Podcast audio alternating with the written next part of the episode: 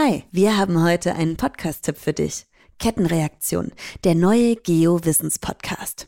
In unserer Welt hängt alles mit allem zusammen. Und das ist nicht immer ganz leicht zu verstehen.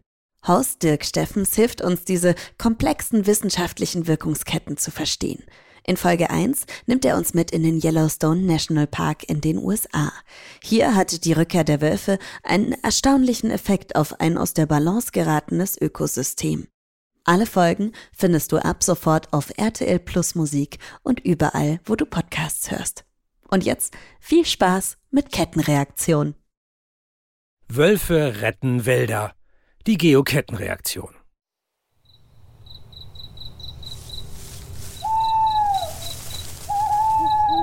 Stellt euch mal vor, allein im dunklen Wald und dann dieser Sound.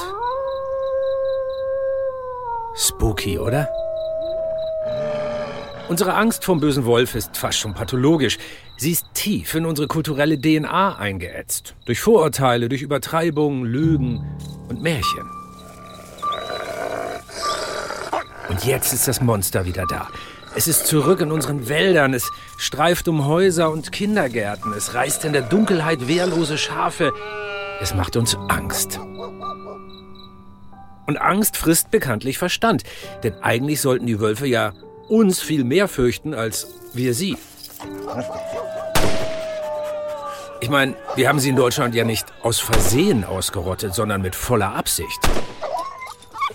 Mit Fallen, mit Gift, mit Gewehren. Wir haben sie von unseren Hunden zerreißen lassen. Nur ein toter Wolf war ein guter Wolf. Überall. Sogar in Nationalparks wie dem Yellowstone in den USA waren die Wölfe nicht sicher. Der Mensch hatte die Bestie besiegt, die Wildnis bezwungen und damit mal wieder seine eigene Blödheit unter Beweis gestellt. Denn wenn wir aus einem Ökosystem einfach eine Art rausschießen, dann kann das unvorhersehbare Folgen haben. Hallo, ich bin Dirk Steffens, Wissenschaftsjournalist. Und das hier ist der Geo-Podcast, Kettenreaktion. Der heißt so, weil er zeigen will, wie das eine zum anderen führt, weil alles irgendwie mit allem zusammenhängt. Die Kettenreaktion. Heute, wie der Wolf den Wald repariert.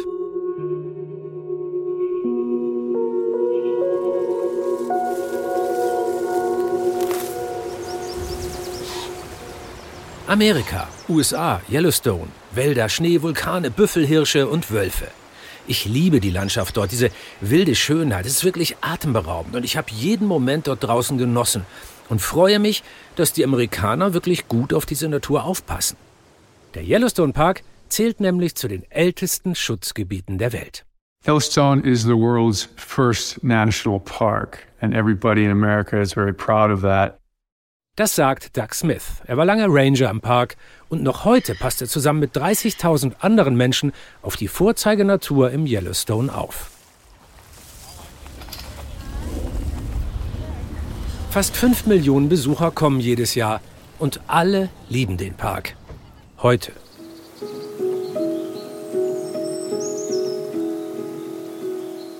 Aber vor 150 Jahren wirkt der Vorschlag, Geysire, Grizzlies und Gletscher zu schützen, genauso abgedreht wie die Idee, Menschen zum Mond zu schießen. One of our founding philosophies is it should be natural. It should be a natural system that functions the way um, the Earth did before humans altered it. Ein romantischer Gedanke. Wenigstens ein Fleckchen Erde soll vor der Ausbeutung durch Menschen geschützt werden. So wie in einem Outdoor-Museum, in dem Bäume wachsen und Bären herumlaufen, damit Besucher aus der Zivilisation die Wildnis anstaunen können. Doch weil keiner Ahnung von Ökosystemen hat und man vor 100 Jahren tatsächlich noch glaubt, Natur ließe sich beherrschen, dilettieren die Parkchefs und managen das Paradies Richtung Zerstörung. The early managers of Yellowstone didn't really know what natural looked like. Das sagt Doug heute über seine ahnungslosen Vorgänger. Damals sorgen die Leute sich vor allem um die Hirschbestände und meinen, wenn wir mehr Hirsche wollen, dann brauchen wir weniger Wölfe. Und das klingt ja erstmal auch logisch. Zum Abschuss freigegeben. Es dauerte nur wenige Jahrzehnte, dann Um 1930 sind Wolf, Puma und Co. praktisch ausgerottet. We tried to eradicate them. We didn't have a complex mindset about policy in terms of natural. Damals weiß niemand, wie ein Ökosystem wirklich funktioniert, wie komplex die Natur ist.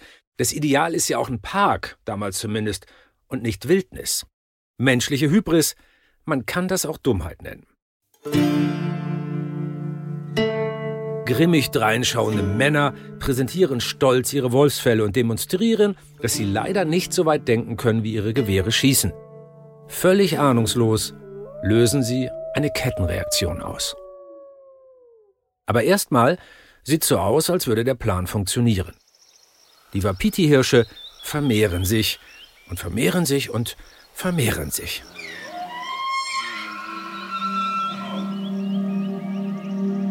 Ich bin im Yellowstone Park manchmal extra früh raus, um sie bei Sonnenaufgang im Nebel auf den Lichtungen zu beobachten. Die stellen unsere Hirsche locker in den Schatten. Die sind wirklich groß, die Wapitis. Sie sind groß und schön und majestätisch. Die haben fast schon Elchformat. Viele große Hirsche brauchen auch viel Nahrung. Und weil die Wölfe ja weg sind, müssen sie sich nicht mehr am Waldrand rumdrücken, sondern können sorglos überall alles fressen, was reingeht. Laub, Wurzelknollen, Eicheln, Kastanien, im Winter auch Moose und Flechten. Aber jetzt gibt es einfach zu viele. Und so entsteht das erste Wapiti-Paradox.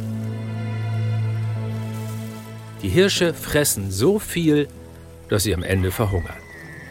Sie futtern sich selbst ihre Lebensgrundlage weg.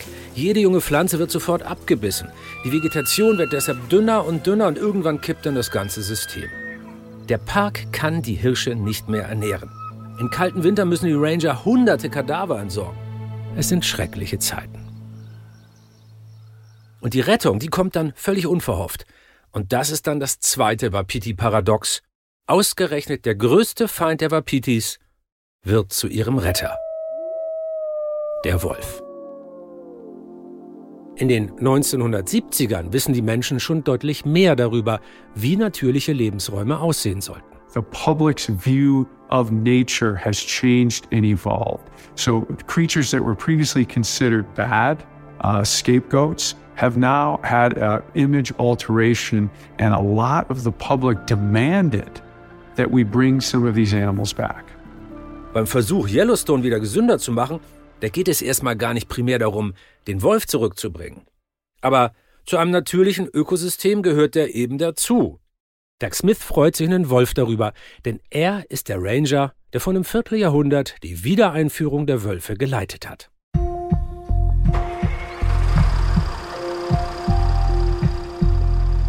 An einem kalten Januartag sieht Doug einen langen weißen Truck den Highway Richtung Yellowstone entlang donnern. Der kommt direkt aus Kanada. Er rollt vorbei an neugierigen Schulkindern, an Eltern und wütenden Viehzüchtern. Es gibt jede Menge Beschwerden, Vorwürfe und sogar Morddrohungen. Angst wird zu Hass. Viele befürchten, die Ranger würden ein trojanisches Pferd ins Paradies bringen. Denn im Inneren des Trucks befinden sich Wölfe. Eingepfercht in mannshohen silbernen Kisten. Duck und seine Kollegen hieven die Wolfskisten auf Schlitten und verschwinden in der verschneiten Wildnis.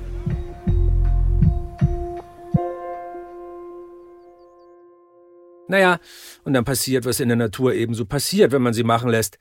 Die Wölfe fressen ein paar Hirsche und vermehren sich. Wildtierbiologen ahnten tatsächlich noch gar nicht, was die Wiederansiedlung der Wölfe für Folgen haben würde. Das Ganze war ja nur so eine Idee, ein Experiment. Aber dann die Kettenreaktion. Seit die großen Räuber wieder da sind, wird der Yellowstone immer schöner. Also zumindest für alle, die natürlich schön finden. We've brought carnivores back, wolves being the most high profile, and it's changed the way Yellowstone looks. Top-Prädatoren sind unverzichtbar. Sie halten alles in der Balance und wenn sie weg sind, gerät das System ins Wanken, und zwar das ganze System. Das ist so ähnlich wie bei einem Jenga-Turm, bei dem man unbedacht den falschen Stein rauszieht.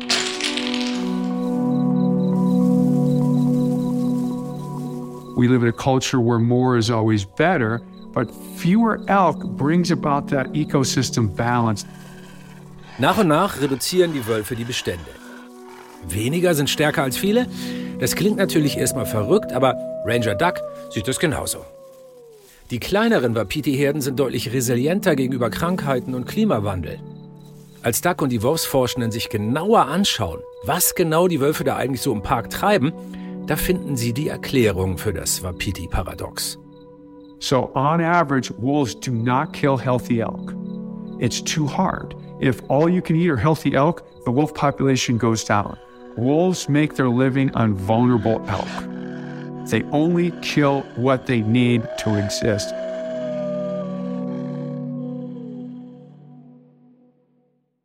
Wölfe töten nicht wahllos. Sie sind ja relativ intelligente Tiere. Sie wählen ihre Beute gezielt aus. Und weil jede Jagd auch für sie riskant ist, konzentrieren sie sich auf die Schwachen und wollen bei einem Raubzug möglichst viel Nahrung erbeuten.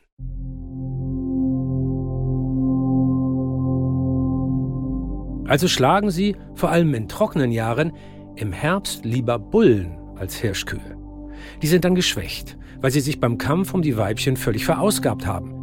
Und außerdem bringen die Bullen oft über 300 Kilogramm auf die Waage. Sie liefern also viel mehr Nahrung als die deutlich kleineren Kühe. Im Herbst killen die Wölfe also mehr Bullen. Und dadurch geben sie den Kühen die Chance, ihre Kälber in Ruhe auszutragen. Und das ganze Jahr über schlagen die Wölfe natürlich immer zuerst die Schwachen und Alten. Das hemmt die Ausbreitung von Krankheiten. Die Wölfe haben den Bestand gesund geschrumpft, auf ziemlich konstant 6.000 bis 8.000 Wapitis. Das Gleichgewicht ist damit wiederhergestellt und die Wapitis reagieren deshalb auch nicht so empfindlich auf den Klimawandel, der die Feucht-Trocken-Heiß-Kalt-Schwankungen vergrößert. Ecologists refer to this as biodiversity. But emphasize the word diverse. Having a lot of different kinds of things at moderate numbers is better than having a lot of any one thing. Die Wölfe halten die Hirsche fit. Überlebensfit. Aber nicht nur die Hirsche sind jetzt besser drauf. An den Flüssen haben mehr Weiden und Espenwurzeln geschlagen und in deren Zweigen singen mehr Vögel als früher. Die Kettenreaktion geht weiter. 500 Yellowstone-Wölfe gibt es mittlerweile wieder. Rund 100 leben innerhalb der Parkgrenzen und sie leisten ganze Arbeit. Die Wölfe haben den Park fit gepimpt. Tiere und Pflanzen. In Yellowstone, we're watching the ripple effects caused by the return of the gray wolf. Schon 2007 berichtet die Rangerin Beth Taylor aus dem Park, dass sie an so einem Ökosystem jedes Bestandteil all die anderen Bestandteile des Systems beeinflussen kann. Und genau das ist dann im Yellowstone eben passiert. So eine Art Welleneffekt, ausgelöst durch die Rückkehr der Wölfe. Und auf Schlau heißt das trophische Kaskaden. Das ist ein kompliziertes Wort für eine große Erkenntnis. In der Natur ist eben tatsächlich alles mit allem verbunden. Also töten große Raubtiere große Pflanzenfresser, breiten die Pflanzen sich aus und bieten mehr Lebensraum für kleinere Tiere, weil Insekten mehr Blüten finden, Reptilien mehr Verstecke und Vögel mehr Nistplätze. Eine Kaskade des Lebens entsteht. Eine Kettenreaktion.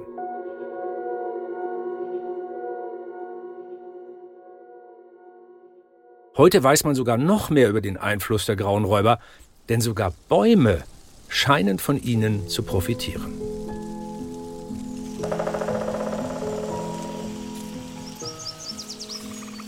Da, wo die Wölfe am zahlreichsten sind, also im Norden des Parks, da haben sich Weiden und Espen vermehrt, weil es da eben weniger Wapitis gibt wegen der Wölfe.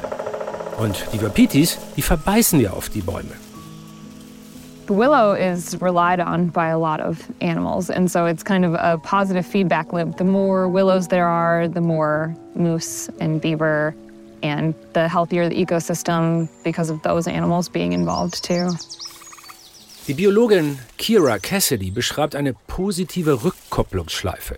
Je mehr Weiden wachsen, desto mehr Futter finden Elche und Biber und desto gesünder ist das Ökosystem. Und da ist sie dann wieder, die Kettenreaktion, die trophische Kaskade. Und sie geht sogar noch weiter. Kira hat ja gerade gesagt, es gäbe wieder mehr Biber. Und so ein Biber, der schwimmt ja nicht zum Spaß im Fluss hoch und runter, sondern der arbeitet da.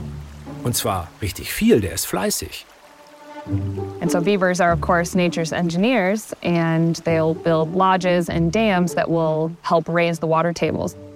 And raising the water table is one of the things that the willows rely on the most. They have to have that slow moving water. Mit ihren eisenharten Schneidezähnen knabbern die Nager unermüdlich Äste und Stämme in Form.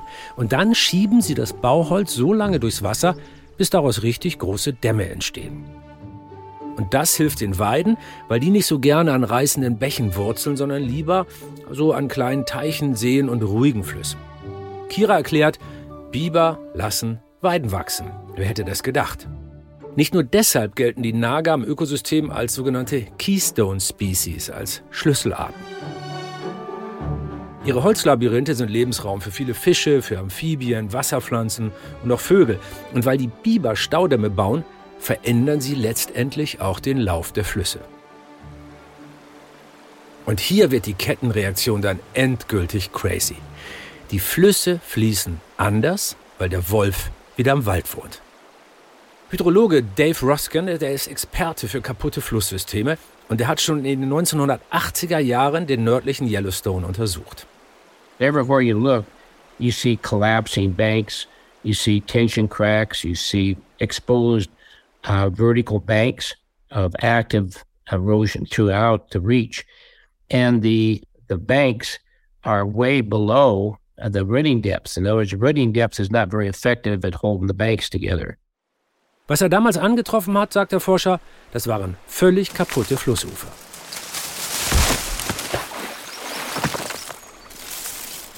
Abgegraste Böschungen stürzen ein, Ufer brechen in sich zusammen. Den Flussbänken fehlen nämlich die stabilisierenden Wurzeln.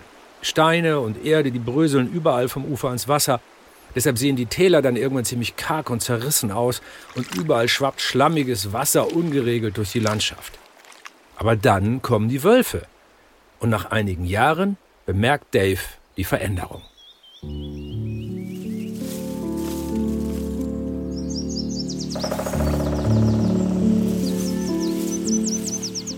An den Flussufern wachsen wieder mehr Gräser, mehr Sträucher und auch mehr Weiden. The willows were coming back in areas that they were not present. Die blanken braunen Böschungen werden grüner und deshalb spült das Wasser dann weniger Erde aus. Es wird klarer. Weil die Ufer fester werden, verengt sich das Flussbett, neue Auenflächen entstehen und an den Bächen gedeihen kleine Weidengewächse. Biberdämme schaffen zusätzlich kleine Teiche, die Flüsse werden weniger reißend, das saubere Wasser zieht sogar mehr Fische an.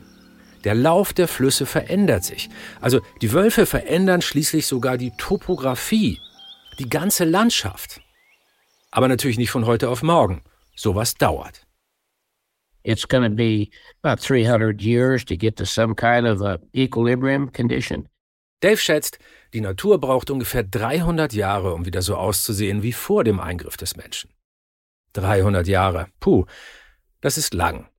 Und natürlich gibt es neben den Wölfen auch noch Pumas, Bären und viele andere Faktoren, die das Spiel des Lebens im Yellowstone beeinflussen.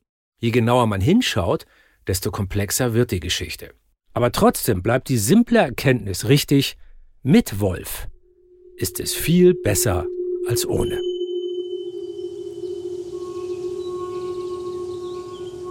Der gefürchtete Räuber, den die Farmer unbedingt ausrotten wollten, ist gut für die Hirsche, gut für die Biber und Bäume, für die Vögel und Fische. Er macht das Wasser sauberer und die Folgen des Klimawandels weniger schlimm. Eine faszinierende Kettenreaktion, weil eben wirklich alles mit allem zusammenhängt. Das war die Kettenreaktion, der Podcast von Geo. Ich bin Dirk Steffens. Tschüss, bis bald und bleibt optimistisch, denn das ist die einzige Möglichkeit.